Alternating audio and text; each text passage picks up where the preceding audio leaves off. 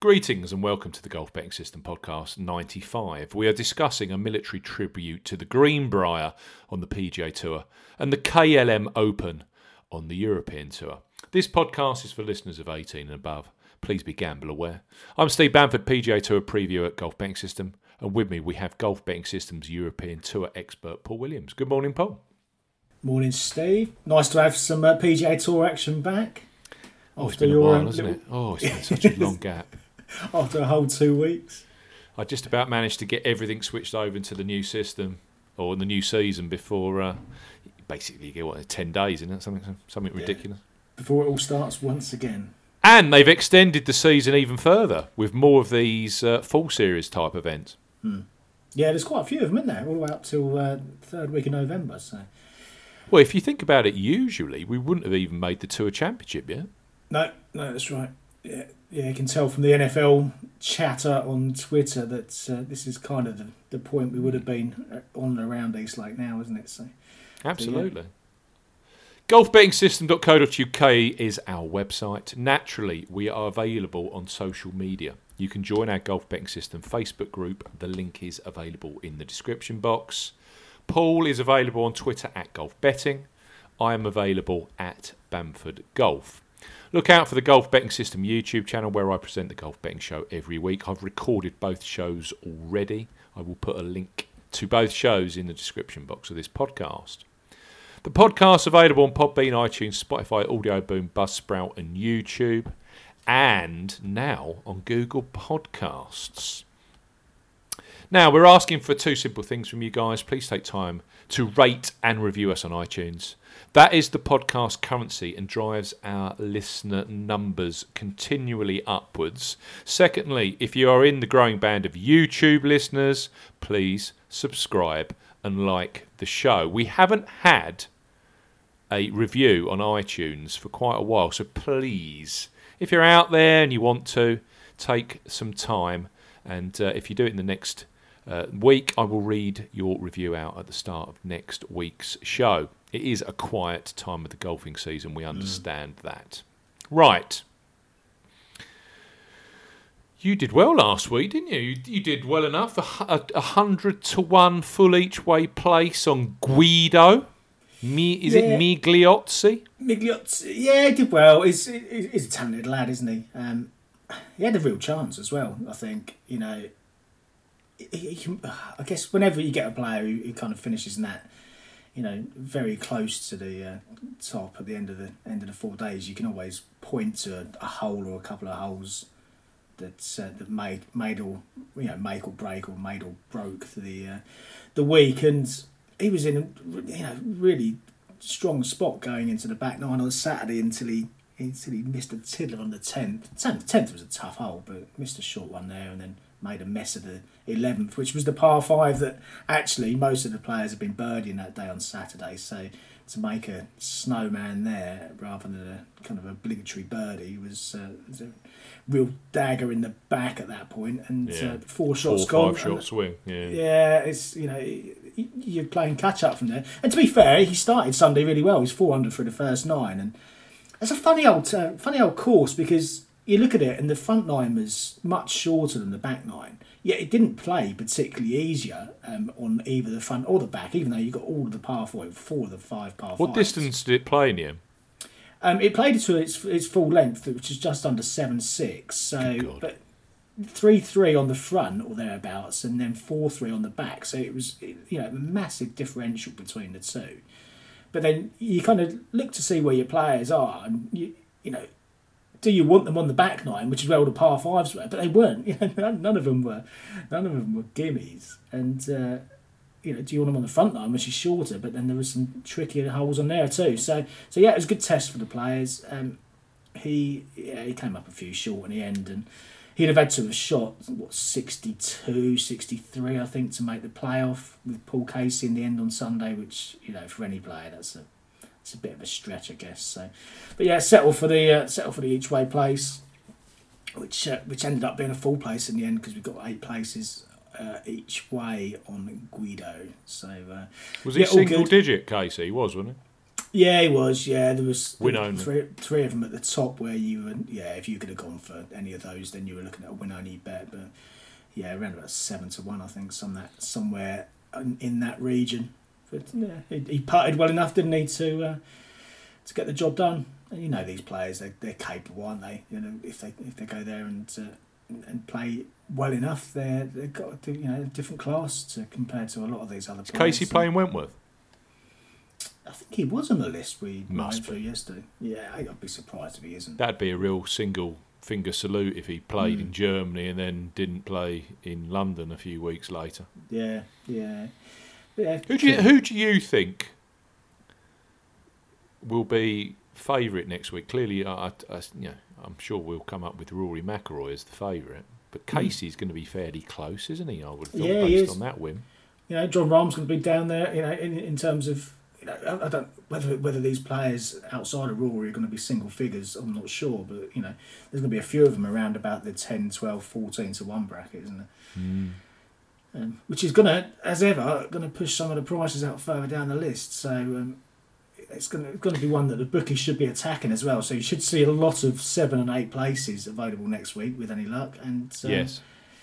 and yeah, hopefully we can dig out a bit of uh, bit of value as well as try and find the winner next week as well. For listeners, Paul, Barry, and myself will be in attendance at Wentworth on the Friday.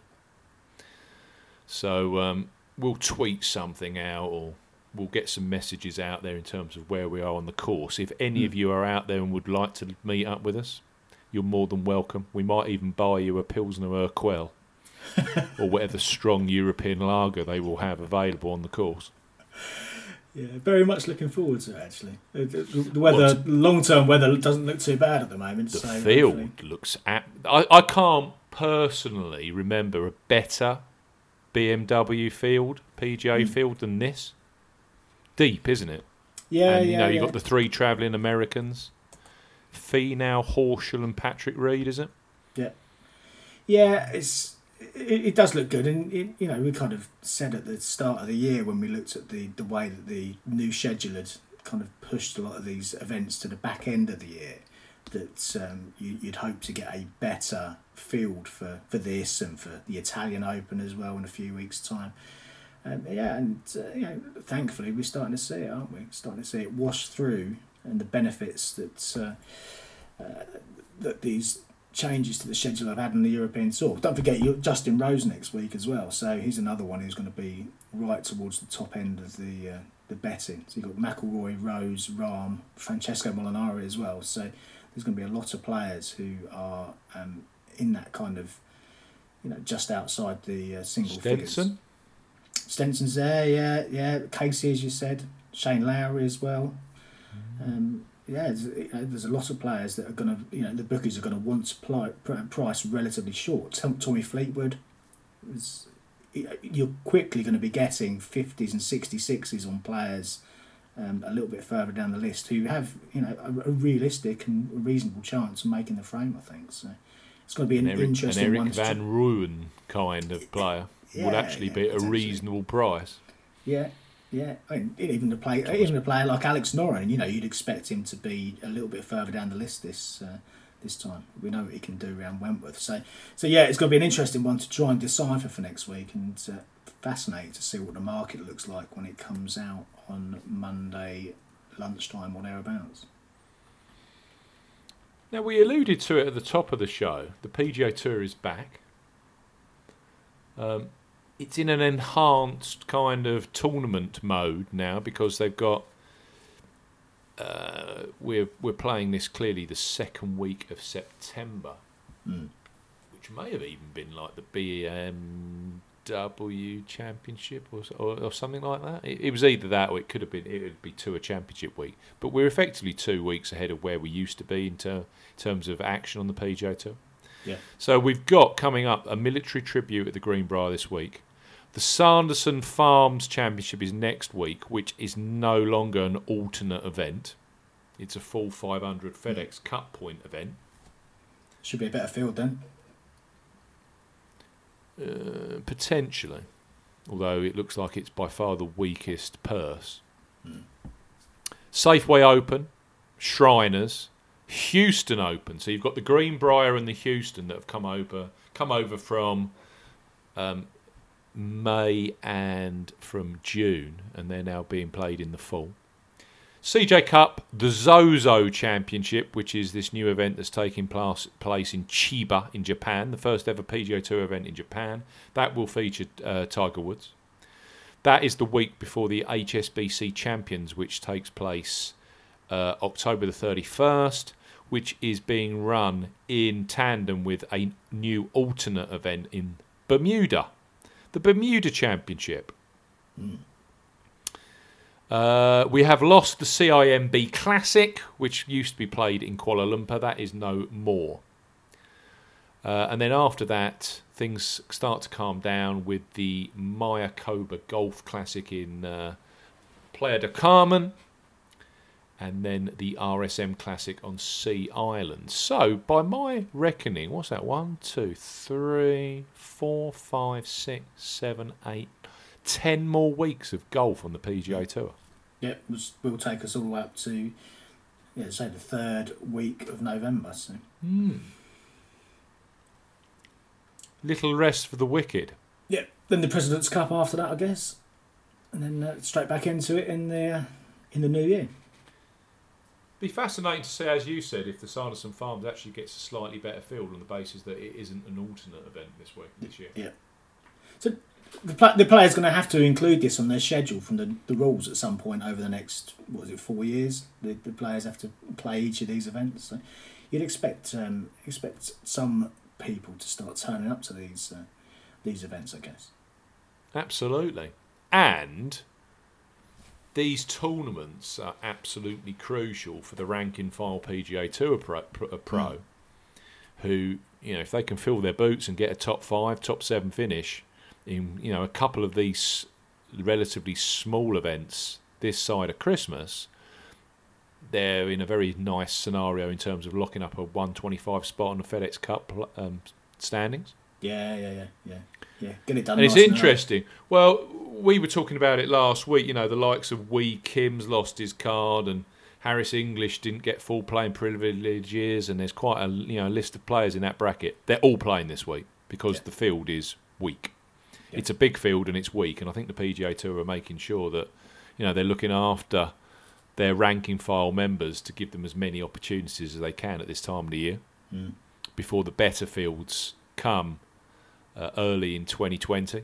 Yeah, they've got no chance of making those fields, have they? So, so yeah, yeah, got to make hay while the sun, sun's still shining at the back end of this year. So we have the aptly titled "A Military Tribute" at the Greenbrier this week, which I think basically means that the tournament hasn't got a sponsor.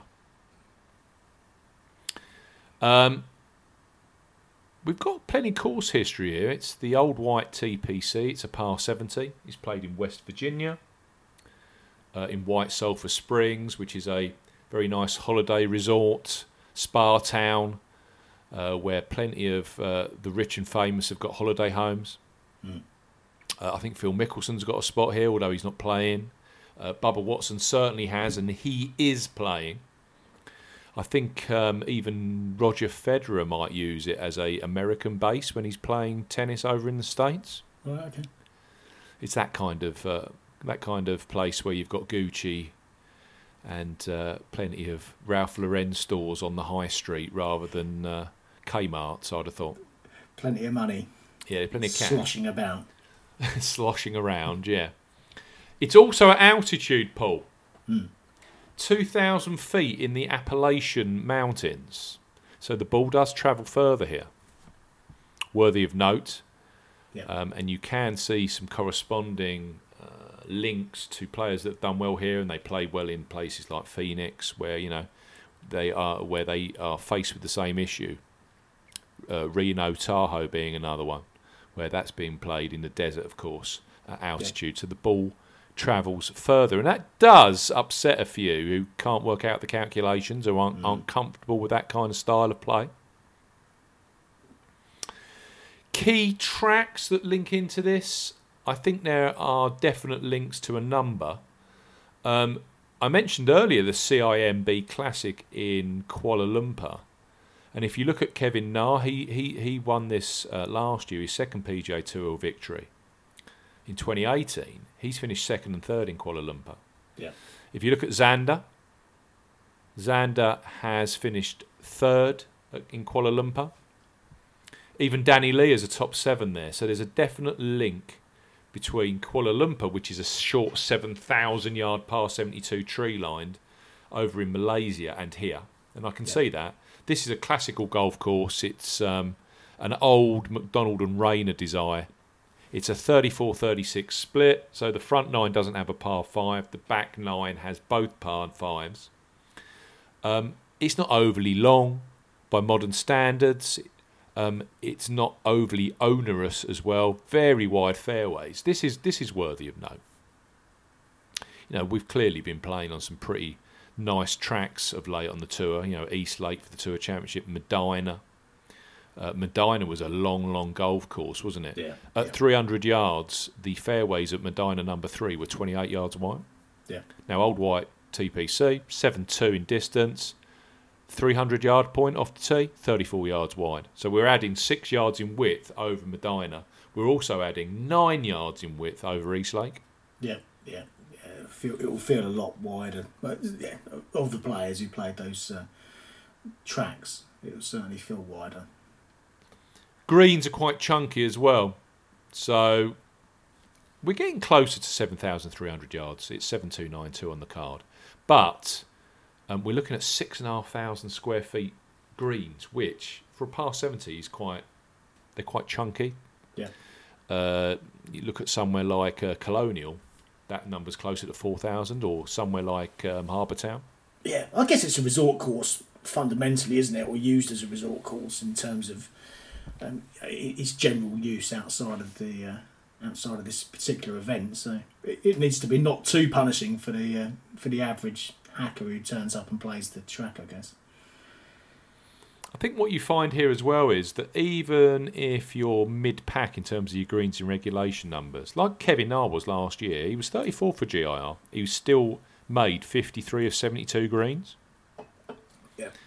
So if you're making over 50 greens and you are a phenomenal putter, it opens up a whole world of opportunities. Yeah, you're gonna have plenty of putts for birdie, aren't you? Just got to make, it, And- make enough of them. in my preview, which clearly is linked to uh, within the uh, within the description box in the podcast, for me, it's a golf golf course that doesn't pu- overly punish the crooked off the tee, so poor drivers can perform well here. Um, you've also got a scenario where, if you're not the best ball striker in the world, you can be making enough greens to be making enough birdies with your excellent putting to really become a feature. Mm. And when we look at key statistics here, as we do on every tournament, uh, what's absolutely crystal clear here is that looking at just the oh, traditional stats, you know, the accuracy, the GIR, proximity to hole, blah, blah, blah, scrambling, or if you look at the new strokes gain stats, the number that jumps out at you, which is absolutely critical, is that the winner here since 2010 has had an average putting average number of sixth. And if you take 15, 17, and 18, the last three renewals here on strokes gain merits, the only number that's really jumping out is strokes gain putting, where that number is an average of fifth. You have to have a red hot putter to win Yeah. this golf tournament. Yeah. What do you think is the winning score roughly is likely to be? There is no wind forecast at all. Mm. I'm talking single digit gusting. Yeah? Yeah. So very, very light breeze. It's tranquil. The word you use in your um, previews, Paul, benign. Yeah. I must start using that more. I think we could see 18 under last year. Now, last year the greens got a little bit crusty, a little bit firm, but then they were, it was only 24, 25 degrees in temperature. This year we've got humid conditions, we've got temperatures up to 30 degrees Celsius. They are going to have to be forced to water the greens. So, watered greens, we've got firm and fast fairways because there hasn't been a lot of rain in the area. Yep. And we are going to have soft, receptive greens and no wind. I think this could be I reckon this could be over 20 under. Yeah, and on the par 70. Even on a par 70. fives, yeah. Even on a par 70 with only eight looks at par fives. So your par four scoring is going to have to be pretty strong this week as Yeah. well. Now, I just want to bring to the party here. I have added. You know, we've uh, I've run for a considerable chunk, chunk of time now uh, an eight-week tracker of key Yeah. statistics. I've now added strokes gained into that mix, Yeah, yeah, sorry, yeah. Very so that's stuff. well worth looking into because you know we all look at the PGA Tour website, we look at season-long statistics. You get a view of a player. It's not so easy to get a view of how players are doing in terms of in the last eight weeks across specific skill sets, and that's what this allows. So just to be um, up to speed, this goes back to the Barbasol Championship, which was played alongside the Open. Clearly, no strokes gained information at the Open to mere individuals like ourselves. But if I just take the, the key stats here, uh, strokes gained off the tee, Jason Kokrak is number one in that particular ranking. Uh, strokes gained approach, you might be surprised, that's DJ Trahan. Strokes gained around the green, Branden Grace. Strokes gained tee to green, Benny Ann and Shawn Stefani are joint top on that particular category. Um, strokes gained putting, Patton Kizzire. And strokes gained total, I don't think anyone would have guessed this, Josh Teater. Bearing in mind there's been a couple of alternate events in there, hasn't there? And, Yeah, yeah. You know, mi- it- these numbers will change and they'll mix. It'll be very interesting to see how those numbers change throughout the season. It's a lot of hmm. work, takes a lot of time, but it's something that's, you know, with the guys, you know, with strokes gained now so important on the PGA Tour and going to have growing significance on the European Tour now that they're collecting the same information on the European Tour. Um, it's a it's a step forward for us in terms of strokes gained information. That's all available in this week's uh, pr- uh, in this week's betting preview. Yeah, as you say, it'd be fascinating to see how that changes because it is just a short term kind of trend. So these players that you wouldn't expect to be. I mean, the one that stuck out to me just as you were reading through that strokes gained putting fifth Ryan Armour. Now Ryan Armour isn't a putter by any stretch of the imagination, but if his short term putting strokes gained is um, is starting to trend in a positive direction, that can give you a, a little look at a you know potential nugget a little bit further down the list. This is a putting contest, yeah. So uh, I might as well take the time. Kizzire is at one. This is the top ten, top ten of strokes gained putting in the last eight weeks. Billy Hurley two. Bill Haas, I mean Bill Haas at three. Mm. Peter Uihlein, we know he's a streaky putter. Five, Ryan Armour, as you said. Six is Sebastian Munoz, who I think will be popular this week. Seven, Sung Jae Im. He's tied with Roger Sloan. Nine, Alex Cejka. And ten, Austin Cook, who we know is a prestigious putter. Yeah. Clearly, I don't know who's advising. I don't know who's advising Wyndham Clark, but this place, when I was just when I was just going through this and just looking at this tournament, the name Wyndham Clark was just jumping out and banging me with a slab of concrete over the front, front of the forehead. And guess what? He's not playing. He's not even on the list. Not even in the field when it came out on Saturday. I could not believe it. He's working on his 10 somewhere, Steve. He obviously doesn't need the money.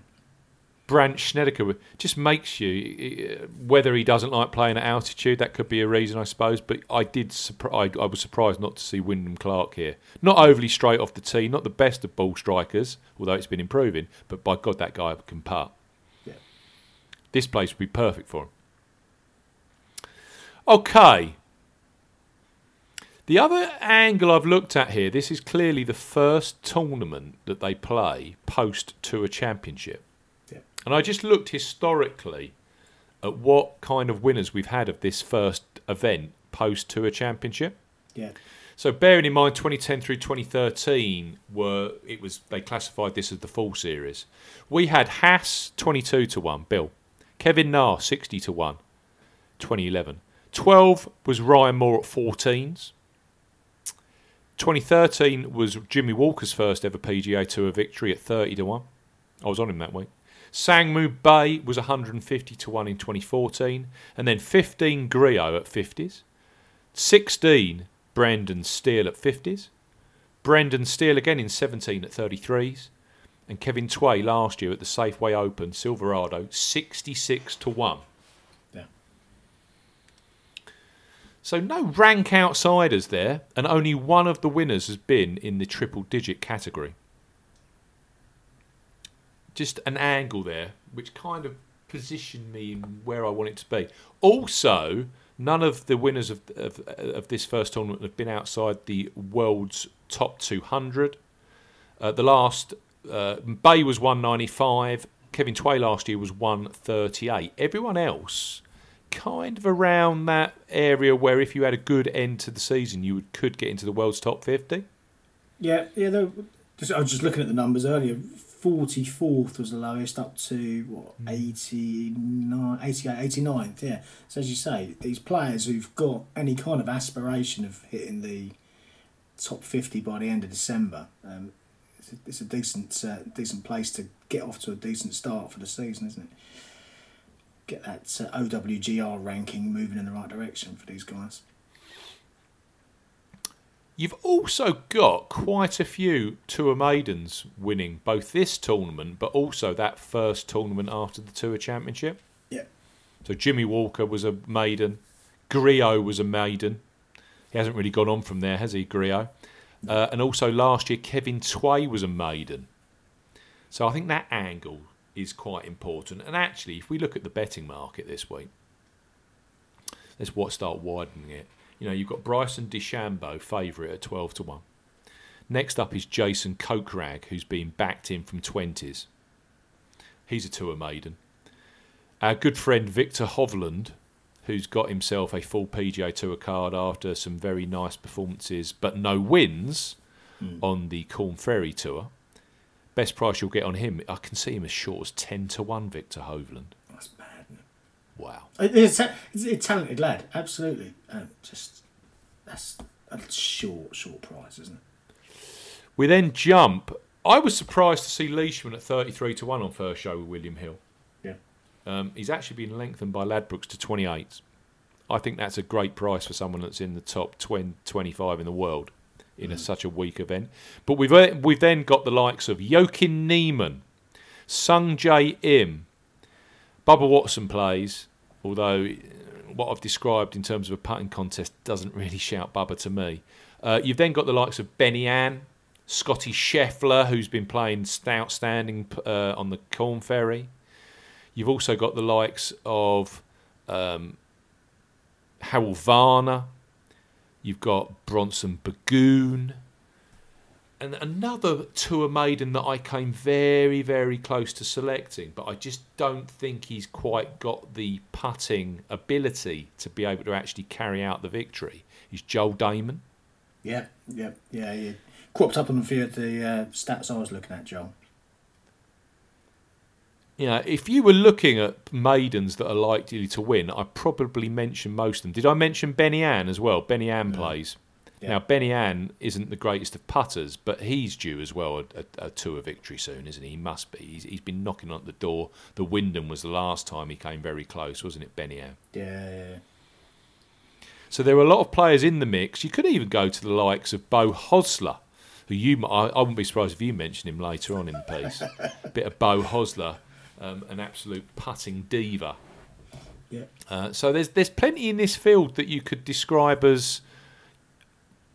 You, know, you wouldn't be overly surprised if they if they grabbed their first maiden victory this week. No, no. It's that kind of tournament. Um, as I said, I went very close on Joel Dahmen. I'm just giving you a short list of players that I actually striked off my short list. Um, I also came very, very close on a very streaky putter who has been playing some nice stuff recently, Andrew Landry, who's another that I think could just pop up and Yeah, poten- yeah, yeah. potentially grab a victory. He, he's already a PGA Tour winner, isn't he? Um, he did, yeah. He won. He won at a big price as well, didn't he? But uh, Valero clearly- Texas clearly- Open Yeah, that's right. Clearly last year. getting over the line, isn't he? Absolutely, they're t- they're two that I came very very close with, um, Landry, and also um, Joel Dahmen.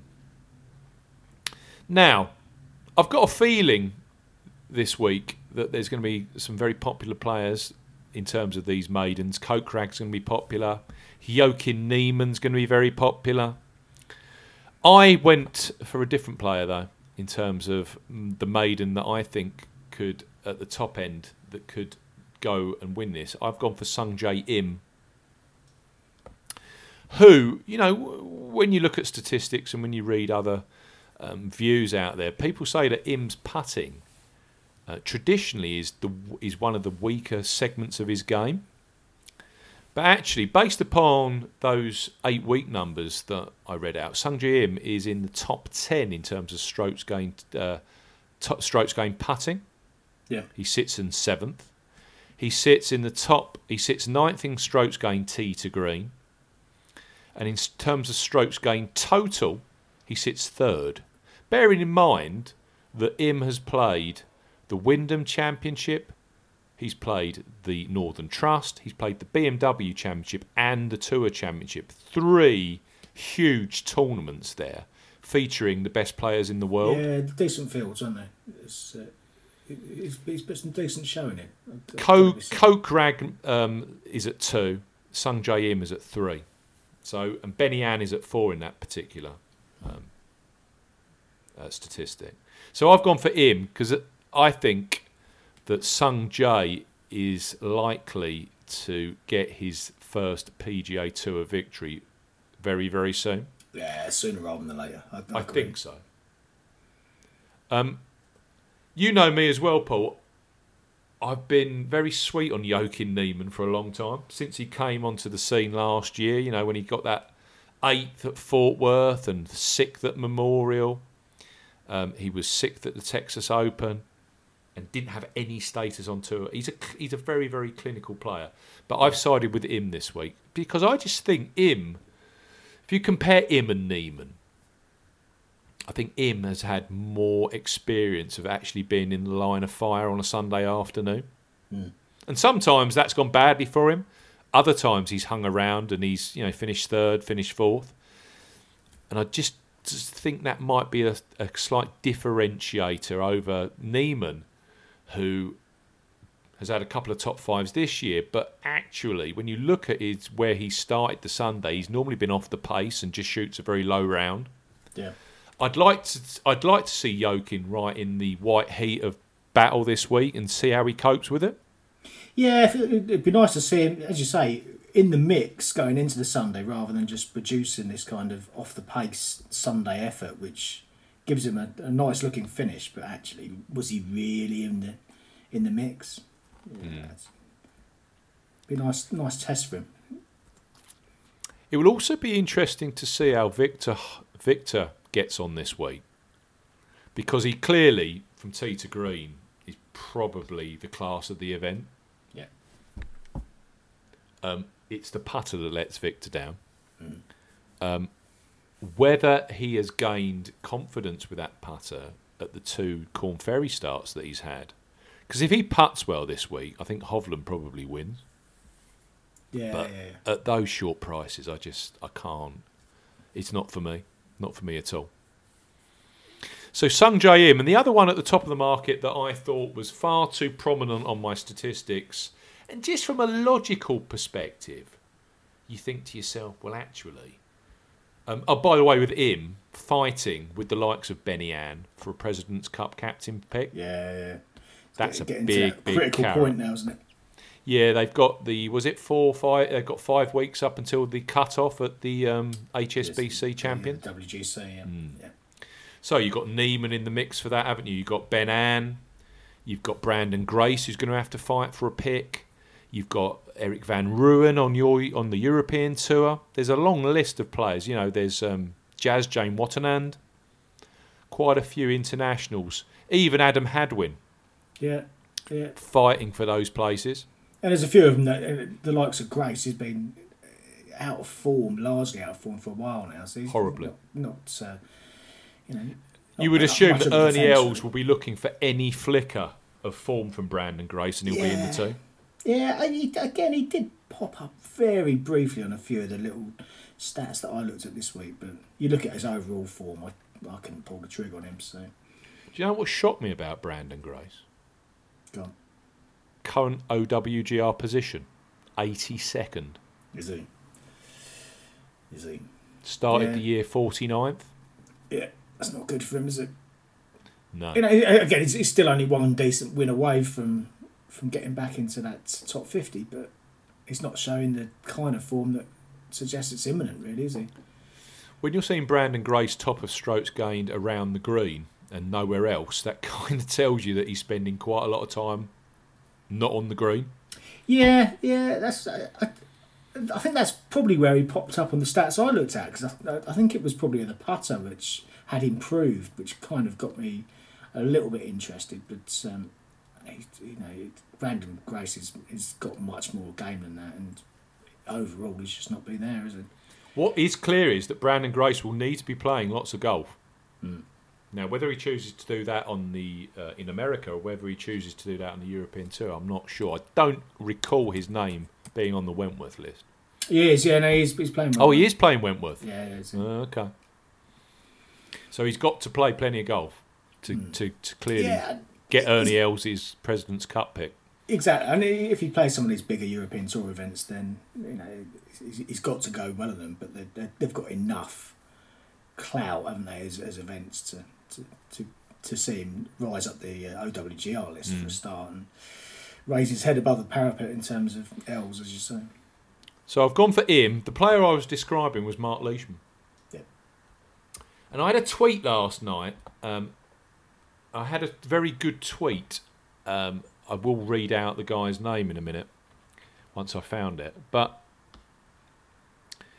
uh, he said to me that um, he'd, he'd seen a very close link in terms of course correlation between both Kuala Lumpur, which I mentioned at the top of the show, uh, the top of the piece rather, but also from um, with Riviera, which Yeah. is the event they play in uh, Los Angeles. It's Jack Hawkins uh, at Nose for the Job on Twitter, a keen. Uh, Keen punter and a keen uh, DraftKings player. He said, "Good luck, Steve. I'm big on Leishman this week. There, think there could be a CIMB link with the last three winners. Also Genesis, so Riviera. That form interests me with Na Xander. And if you look at Mark Leishman, a winner last year in Kuala Lumpur, and also a couple of top five finishes at Genesis, the Riviera. And as we've seen, trends do change. Yes, his his OWGR actually doesn't fit in with the, the numbers we were talking at uh, earlier, but he's 24th in the in the official World Golf Rankings. And if you actually look at his last three outings on the start after the FedEx Cup playoffs, he's finished. Uh, where let me get crack this get this out. Fifth at the 2016 CIMB, second at the 2017 CJ Cup, and first at the 2018 CIMB Classic. This is his kind of this is his time of year. Biorhythms and all that. Those last two wins have come at 23 under and 26 under. And actually, I think to myself, a guy that sits in the top 20 of my rolling GIR number for eight weeks, so he's he's hitting lots of greens. He's very crooked off the tee, so that's not a factor here. Um, so hitting tons of greens, and we just know he's a streaky, very strong putter who um, is just as effective on bent grass or Bermuda grass. Pure greens, he's an absolute um, diva of a putter. I can also see a link here, believe it or not, with Augusta because Kevin Na's got a couple of top 12s at Augusta. Xander Schauffele, second this year at Augusta. We've got Angel Cabrera, who's won this in 2014. Yeah. Jonas Blixt won here in 2013. Well, Jonas Blixt finished runner up Yeah, he did, yeah. to Jordan Spieth at Augusta a few years ago. And Mark Leishman, we know, has come um, a couple of decent top five finishes at Augusta over the years. So I can see that with Leishman as well. So I've gone at the top end, two points each way, both on Leishman at 25s. There is a little bit of 28 out there now, and Sung Jae Im at 28. If you were having a bet at the towards the top end of the market, Paul, was there any name that jumped out on you? With you? The the one I said to, to you right at the start when I was pulling together some of the stats for the predictor model this week was Mark Leishman. Um, I think statistically he's the closest fit um, to this particular event. And as you say, in terms of putting, he's a very capable putter, and um, the biorhythms all seem to fit as well. Um, I hadn't had a punt down that uh, that that part of the uh, the market, but uh, he was the one who stuck out the most. So so yeah, I think you're likely to be on the right kind of path there with Leishman. in my mind, I don't think Leishman will be sitting on his hands just waiting for the season to peter out. He hasn't had a win this year, and also, again, as we keep saying, the President's Cup is in December in Australia. He will want to be hitting his straps arriving at that event. It's going to Yeah. be very important to him. He's at Royal Melbourne. It's going to be important for him to put on a very, very strong show. Uh, Effectively, you can't call it a major, but you know it'll be the biggest event that's happened in Australia in terms of golf for a long, long time. Yeah. He won't want to end up getting trashed at the President's Cup and taking home no points, will it? No, no, no, no, no. I can see him uh, see him having a decent autumn um, for that very reason. So, so yeah, I can I, I fully understand how and why you've gone down that route. So, we shall see. I think if Bryson plays the way he did at the Tour Championship, yep, you could see him walking this as well. I just still think with Bryson, all of the the furore about the pace of play and the the whole antics that that kicked off in the FedEx Cup playoffs might have just slightly derailed his equilibrium equilibrium a little bit. So I stayed away from that. If Hovland puts well, I think he's going to be a huge factor as well. Triple digit punts, I've got a couple of those as well. A guy that's very, very quiet, but actually he's playing some really nice golf at the moment, is a, an individual by the name of Adam Schenk. I've got him a point each way, 100 to 1, with eight places each way available with Paddy Power. And Schenk has finished sixth at the John Deere Classic, 18th at the Barbasol, and 24th at the Northern Trust in his last four outings. Yeah, Uh, hails from Indiana, which basically um, is just a few hundred miles to the west of West Virginia. 43rd for birdie average last season, 33rd for strokes gained putting, and 10th for putts from 15 to 20 feet. A key converting distance is absolutely fantastic from 15 to 20 feet. I think Schenk could be the kind. He had three top seven finishes last year Jackson Country Club or last season, TPC San Antonio, and that uh, John Deere Classic finish of sixth, which um, I think Schenk's the kind that he absolutely gives me a full house statistically, both in terms of the birdies that he can produce and that, that all round strong putting, strokes gained putting, and those distance putts that I'm looking for, can key converting distances. So Schenk had to go in for me. And the last one, which is a bit more of a as I was writing up the tip, as you know, Paul, he was he was two hundred to one in a place, and I just Yeah. absolutely loved the price. That got swallowed up about ten minutes before uh, we went live. So in the end, I went eight places each way again with Paddy Power fifty odds at one twenty fives, with he's on fire Patton Kizzire, who again is showing something. I think. yeah. 34th at the good putter. Well, 34th, 34th at the 3M Open. He started with an opening 6 under 65. He closed with the 5 under 66. Then he went on to the John Deere Classic where he shot 5 under 65 and then a 6 under. Uh, uh, that should be a 5 under 66, by the way. 5 under 66 and a 6 under 65 to be third going into the weekend at the John Deere Classic. And one thing we know about Kizzire is you know, from January through to about September, he- doesn't do a lot on the PGA Tour. But throw him in in August or January in Hawaii or somewhere like that, or on the west coast, he gets results. There's a whole list of results, like at second at Summerlin, fourth at Summerlin, second at Silverado, where he's come from absolutely nowhere and played really nicely. And of course, first at Mayakoba and first at the Sony Open in 2017 and 2018 this kind of resort style test where he can shoot anything 17, 18, 19 under, I just think Kizzire fits, as we know, putting lights out. Um, he can hit, if he can hit anywhere over 70, 72% of GIR this week, he could be a real, um, a real player that can get in the mix, I think, Pat Kizzire. And there are signs that something is boiling with, the, with him. Talented individual, I think, Kizzire. So I've gone Kizzire, Schenk, and then at the shorter prices, Im and Mark Leishman. Who are you gone for at a big price?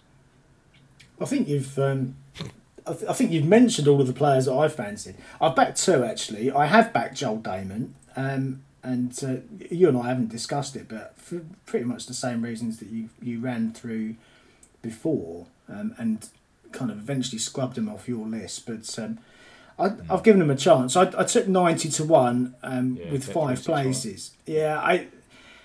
I, there are some much shorter prices about him. He's as short as fifty to one in places, and um, if you're going for extended each way places, you're probably only going to get sixty sixes at best. But um, I've, I've been a bit greedy, gone for ninety. He's taken five places and see how he gets on. But fifth here last year, And third for greens in regulation last year, eighty one point nine percent. So clearly from from his approach play, it suited his eye. And there've been signs uh, recently. He's getting um, his irons back up to speed um, at the BMW Championship. He was uh, his iron play looks really strong. Third after day one with a sixty six. Um, he shot 67 and 69 the week after 65 to open or the week before rather at the uh, at the Northern Trust 65 to open at the Wyndham Championship before that as well so there's just these snippets of decent form um, and decent rounds that he's popping in every now and again I'll also be interested to see what price I can get on the first round leader market with him as well Yeah. and he's been first round leader three times already this season Yeah, and he, he fired This at the BMW, didn't he? Top. That's I think he got an each way spot in the first round. Yeah, it was third market. after day one. Yeah, yeah, Mm, 66 he shot. Um, and Yeah. so, say th- three times in 2019 he's been the outright Yeah. first round leader. There's only three or four firms up with prices at the moment, and Yeah. 66 is the best. But if we get north of that, and um, when the tea times come out, um, that might be a market to have a play with. Yeah. Uh, He's a very Joel good Dahmen. first round leader chance. So I'm with you on that 100%.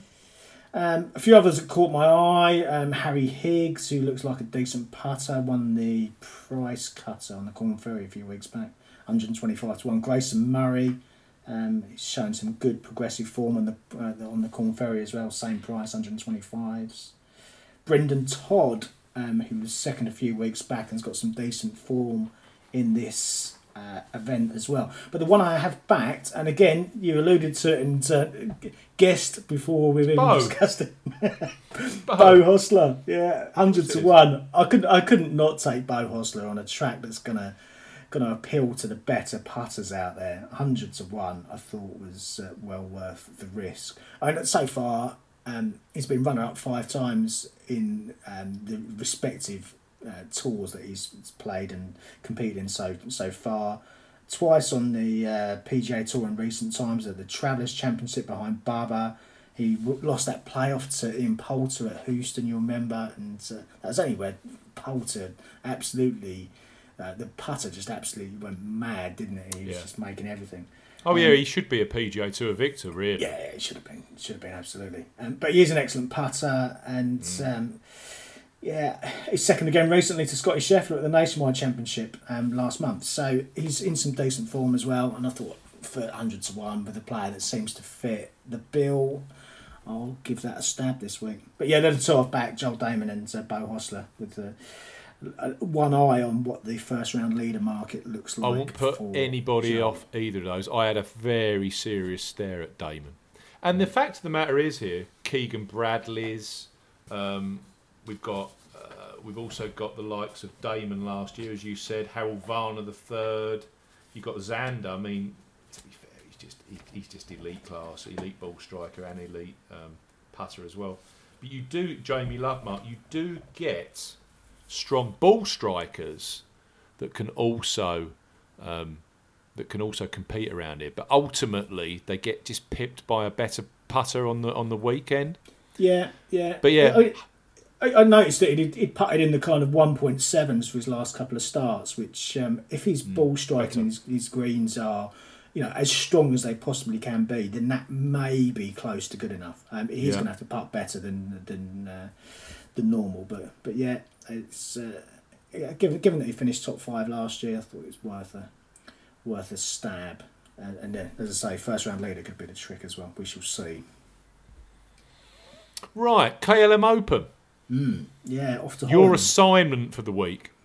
Indeed, another new track to contend with the international. Actually, we've got a few new tracks coming up over the next few weeks. We've got Wentworth and Dunhill Links the next two weeks, which we uh, which we know about. Then the Spanish Open, which goes, but it's not a new track. It goes back to the Club de Campo in Madrid, which hasn't been played by my estimation since 1996. And then off to Rome the week after for the Italian Open, which um, Ian Poulter last won on that track back in 2002. So there's going to have wow. to be some there have to be some archives dug through um, once we've got through Wentworth and the Dunhill Links. But uh, some good events certainly coming up on the uh, on the European tour over the next few weeks. But yeah, this week um, the assignment is the international. It was used for the Dutch Senior Open um, in 2013 and 14. It's only opened in 2012. Um, 2013, Simon Brown won at three under in a very heavily weather affected tournament um, that got cut down to two rounds for the seniors. Ian Woosnam, who designed the course, won the year after in 2014, um, 11 under over three rounds. And just reading, I mean, we- we've got very little to go on, as you as you know, with the European Tour, um, particularly with events that are new. Um, the detail and data and um, analysis is sparse. Patchy? Yeah, it's yeah, patchy. Yeah, I, I'm trying to think of some polite words to use for it. Um, it's um, so, so yeah. You, you kind of you, you're trying to dig as many um, small snippets of information out as you possibly can. But going back to those two events and reading some of the um, some of the interview transcripts from the players who played in those senior opens, they they described it as a tough track. Um, both times it was played in tough, windy conditions. Even more so in 2013 when it eventually got cut down to two rounds, as I say. Um, but um, generally, I think it's going to be one of these layouts that's going to be more kind of open to the weather and to weather affected or not weather affected, as the case may well be this uh, this year. But yeah, if you're trying to dig through, trying to find some stats to help you this this week, then good luck to you. At the course itself, as I said, is a Woosnam design. It sit next sits next to Amsterdam Airport, and it's listed as a par 73 at 6,966 yards, which is particularly short for a track in modern times anyway, let alone a par 73. I'd Wow. take all of that with a pinch of salt. Um, we've seen a lot of new events or new new tracks listed on the European Tour that then have something very different as their actual playing, uh, or how they actually played in the end. This is this is actually how it played for the seniors 73 6966. So um, we shall see how it uh, actually pans out. If it is that and plays it as it's described, then it has five par fives of between 506 and 559 yards, so all relatively short. Five more sub 400 yard par fours. Um, but yeah, I don't don't put all your eggs in one basket um, and rely on that data. I would be not in the remotest bit surprised to see a different yardage and par played this week when um, push comes to shove. We shall see. I mean, it's an un- exposed undulating track anyway. We can see what it looks like. It's wide-ish fairways, 30 to 40 yards. Um, generally, the fairways are reasonably reasonably wide, large greens. It looks to me like a second shot course. I think you're going to be able to find fairways relatively easily. I think you need to find the right parts of fairways to give yourself the best chance of approaching these greens. And I think the greens on and around the greens are going to be the trickiest part of this test this week. Now, exposed track um, in Holland, which is clearly very low in terms of the um, in, in terms of sea level anyway, um, it's going to be very much reliant on the weather. So these events that were played a few years back on the seniors, they were both windy. There's not a great deal of wind in the forecast this week that I can see. Thursday may get up to 15 miles an hour in the afternoon that looks to be the peak. It looks to be dropping, and by the weekend, it's going to be sub 10 miles an hour. It's going to be dry, sunny, 70 Fahrenheit. It's probably going to be prime birdie making um, period of time over the weekend. So I don't think the players are going to be describing it as particularly tough this week.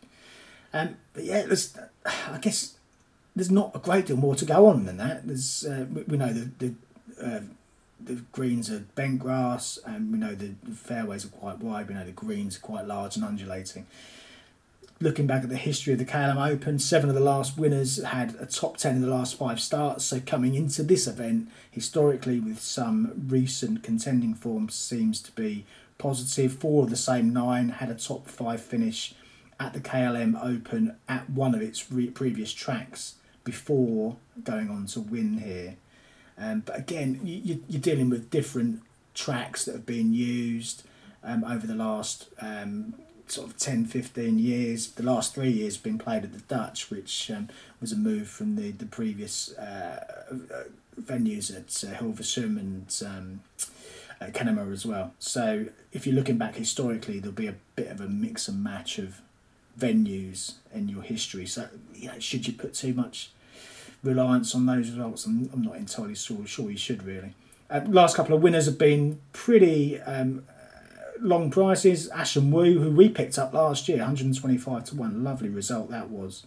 Who'd shown a little bit of form the re- the week before and had some kind of under the radar form at the KLM Open previously, and without it kind of slapping you around the face. 125 to 1 was a cracking result. Uh, Romain Wattel, the Frenchman, the, the year before, 175 to 1. So two long price winners over the last couple of years. But again, we've moved to a new track this uh, this year. So, you know, can can you put a lot of credence in that? Uh, it's kind of the route I've gone down. For me, I've, i think it's, it's a week to attack the longer prices, but uh, we shall see. What kind of player is going to win? I think there's probably two two types of player. I, th- I don't think length is going to be um, that much of a consequence this week from off the tee.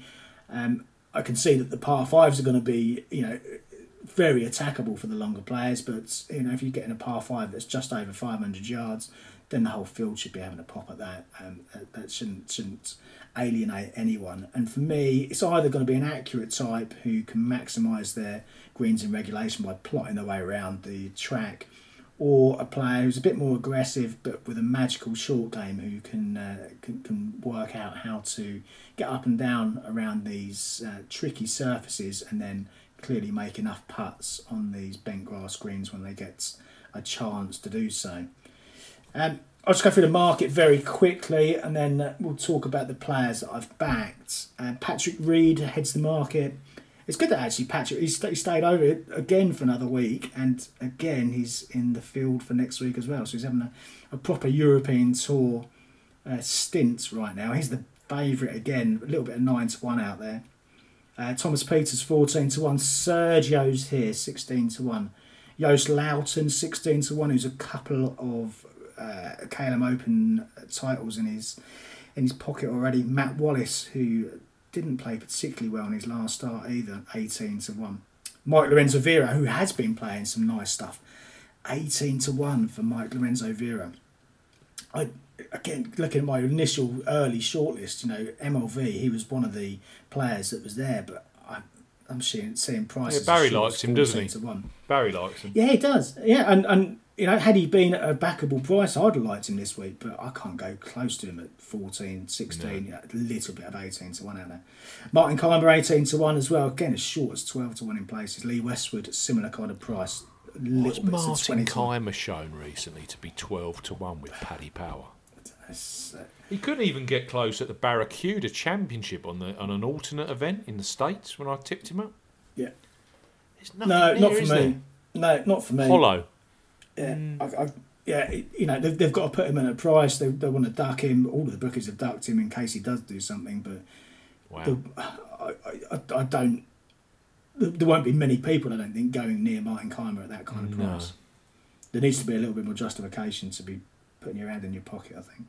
Mm. Yeah, um, for me, looking at the, the prices of the last couple of winners and the fact it's a new track and it's you know you, you know there's no guarantee that these top players are all going to or any of them are going to take to the to the course on uh, competitive debut. So I've gone a bit further down the list, and each of the players I've gone for, if you get an each way place out of them, that's going to be the equivalent of getting a win only on one of the players at the kind of the top eight, top ten in their market. So we'll try and uh, we'll try and make our money back that way. And I've gone for five in total, the shortest of which, or shortest of whom, is uh, Romain Vartel, who as we've just discussed, is a former KLM Open winner, won in 2017. Um, 80 to 1 I got on him yesterday. Um, he's been nibbled in a little bit. There's still some prices out there with some extended places. So. Um, first and fifth uh, at the KLM Open in the past, flanked by six miscuts. It was very much hit, very much hit or miss at this event. Um, but you know, for a player, He's, fr- he's French, price- Paul. He's French. yeah, None of them are yeah. consistent. Yeah, I, well, there's there's not that many consistent players. Full stop, is there? When you when you look at this kind of level of uh, event, but uh, but yeah, he's um, he's inconsistent. He's struggling early season. His new coach, he rebuilt his swing. He missed a lot of cuts. Twelve out of thirteen cuts I counted that he missed. But then there was a spark of life at the Scottish Open. He led after the first round with a 63. Uh, ended up finishing 20th, um, but clearly after 13 or 12 out of 13 missed cuts, he'd been a little bit um, unused to the uh, to the spotlight. Being asked about asked to uh, feature in interviews and uh, you know the, these things that happen when you suddenly spring back to life. So uh, the Scottish Open was a, a step in the right direction. 14th in Prague, and then sixth last week in Hamburg. He finished with rounds of 67, 64. His long game looked in great shape. And crucially for me, with someone like Wattel, he was sixth for putting. Um, when he won a couple of years ago, won this a couple of years ago, he'd shown some significant improvement with the putter the week before at Crans-sur-Sierre and then went on to win. And I remember listening to the interview afterwards, and he, he just said basically, the, the, I've, I've found some confidence, happy with the putting stroke, can make some putts, and you know, hey presto, went and won the uh, KLM Open last week. Sixth for putting is a big step forward for, for Wattel. So, 80 to one, I was quite happy to take him on. Um, with, as I say, with, with an each way price that will give you a very similar kind of return to uh, to win bet on one of the players at the top of the market. Um, another four, then Jamie Donaldson's one that's caught the eye, 100 to 1 this week. Um, he's, uh, again, another player who's kind of gone off the boil. Some of it was self inflicted. You, remember he had that uh, chainsaw accident which laid him low for a while. Um, he had wrist surgery earlier, earlier this year, so he's been recovering from both of those. Okay, back in the day, Jamie Donaldson was a cracking player, wasn't he? You know, Yeah, he yeah. won that, won the um, won the Ryder Cup at Gleneagles 2040. He hit, he hit the uh, hit the final shot, which we've seen replayed many a time. Um, at that point, then he was bang in the middle of the kind of top twenty uh, world rankings. He was he was a, a top quality player, but it's all, all drifted down. At one point, he was outside the top thousand in the world, so it shows you how far he's had to go back down to start coming back up. But uh, He's definitely in the ascendancy now, though, isn't he? And you just know with Donaldson that uh, when he's going to be contending and getting the in contention like he has been of late, um, he's the kind that will and can get over the line. yeah, absolutely. Oh, he's a three-time European Tour I, winner. li- I like this tip a lot. Yeah, it's, there's certainly been some positive signs. And again, listening to some of his interviews, when he came back from the most recent wrist surgery, he wasn't able to swing 100%. He was kind of feeling his way back into his game. There were- There's some thought, uh, swing thoughts, swing, swing changes that he'd been working through. And it all started to click. Ninth at the Scottish Opens when it started to, to really start to come together. He shot 63 in one of his rounds in Sweden. He opened with 65 at Crans-sur-Sierre on his last start.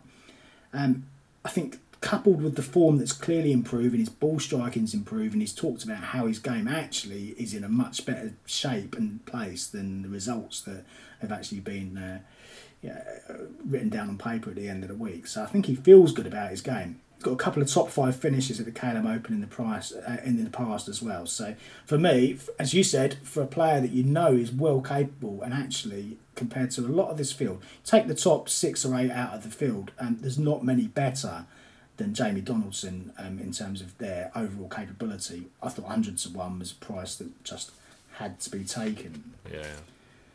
Um, three more. Ashley Chesters at 100 to 1. I've backed Chesters before on tracks where I think that one of the routes to success will be, um, or one potential route to success is by pushing uh, greens in regulation, accuracy, greens in regulations, ac- accuracy. That's that's the type he is.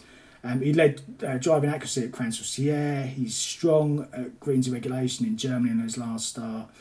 Critically, though, with Chesters, and this stat, I, occasionally you look at a stat and you, it just makes your eyebrows raise. This one, my eyebrows were nearly popping off the top of my head. Third for putting average. in Germany. That's his best stat as a professional. I went back Okay. through all of his data, best ever putting um, performance relative to the field. And that's not his game. Ashley Chester is not a putter, but if the putter's warm, away you go. I talked about uh, Ashun Wu and his kind of understated form in the KLM Open coming into last year, which he went on to win. Ashley Chesters 60th and 28th. And again, like Wu last year, was top 10 going into the weekend um, 12 months ago. So he should feel quite comfortable in this part of the world as well. So again, 100 to 1, uh, quite happy to take that. Uh, Padraig Harrington, who is going to find that his workload changes significantly for next week as the Ryder Cup qualifying starts. But this week, I think he could be uh, free rolling into this event. Uh, I think we've still got to give uh, Paddy some uh, respect. Again, he, he played a lot of golf over in the States. Um, you remember he came back over on what looked to be relatively poor form um, a couple of years ago and then won, won the Portugal Masters from seemingly from absolutely nowhere. And I think these when he feels comfortable in the surroundings and when he feels um, you know like it's a step down in terms of class, I think he's still competitive.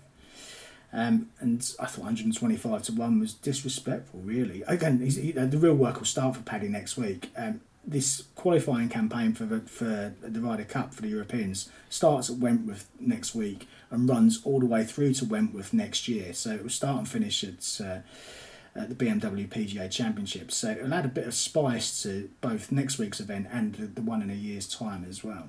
Um, but clearly, what tends to happen with these Ryder Cup captains is once it, they get into the swing of it, their form just drops off a cliff completely. Yeah. The focus is elsewhere, um, and uh, you know the, the, the result they get in any particular event is pretty incidental. This week, there's no pressure. Everything kicks off from next week. I think he could go out there free rolling this week and um, and and do something quite uh, quite dramatic. And going back to his old Dutch Open form, ninth and third back in the years when he used to play the European Tour quite a lot. He came over last year and finished fifth at the Dutch. 12th last week um, in Germany. His all round game looked particularly solid. So okay, I, I could see no reason to, to scrub him off my list at 125 to 1. And finally, a, pl- a price I don't tend to go quite this deep down, but uh, I picked Matthew Nixon up at 400 to 1 yesterday for a small speculative, and I mean speculative punt on the young Englishman who um, is it again is it one of these short accurate types who actually should be well suited to this track. I mean the problem with Nixon, the reason he's 400 to 1 is he's had a pretty terrible year. He hasn't had a top 10 actually since October last year. Currently sits outside the top 200 in the race to Dubai. So if he's going to retain his card the conventional way, he needs to put his finger out rapidly. Um, but there have been some small signs of life. Um, in Prague, he shot 67 on the Friday, which was amongst the best in the field on that particular day. He closed with 66 66 in Sweden the week after, which was impressive. He missed the cut last week in Germany, but he shot 68 on the Friday, which once again was amongst the very best uh, rounds out there on the day. It was only the fact that he'd had such a terrible round the day before that uh, meant he still missed the cut. Now he's got a couple of missed cut. Oh, sorry, he's got a couple of top twenty finishes at the KLM Open from his last four starts, so he's clearly quite comfortable in the area. And if he's going to attempt to make his card or keep his card, he's going to have to really get moving very, very quickly. And for me, this is one of the tracks that actually suits him far better, or should on paper suit him far better than than those that are coming up over the next few weeks. So um, he should be earmarking this as one of his real target events to go well and perform at. And yeah, 400 to 1 was the reward. It's been nibbled in a little bit again um, over overnight, but there's still some very strong three figure prizes available for Matthew Nixon if you fancy following that one in this week. Yes, a speculative five this week to see how how we get on. Hopefully, uh, get an each way place or two out of them, or maybe even a winner. You never know. I do like the Do- I do like the Donaldson uh, look. Yeah, yeah. He's I- the he- sort. he was uh, he was he was firmly on my list at the back end of last week before before the prices came out, and I was I was pleasantly surprised to see a three figure price about Jamie Donaldson. I must say. He's um, surprised. he's different gravy, isn't he? You know, an Mm. ex ele- an ex top twenty five in the world kind of player who's clearly on the ascendancy. Yep. Mm. Moving in the right direction. Paul, thank you for your time. Much Yeah. appreciated. Best of luck this week. Best of luck to you. And uh, we will be back, of course, next week for our BMW PGA Championship. We'll try and get Barry on if, if at all possible, although he might be winging his way across the Irish Sea into the UK. And uh, we'll also have the Sanderson Farms or Sanderson Farms Championship on the PGA Tour. Thank you for your list. Thank you uh, for listening. And if you could leave us an iTunes review, that'd be absolutely fantastic. Thank you. Goodbye.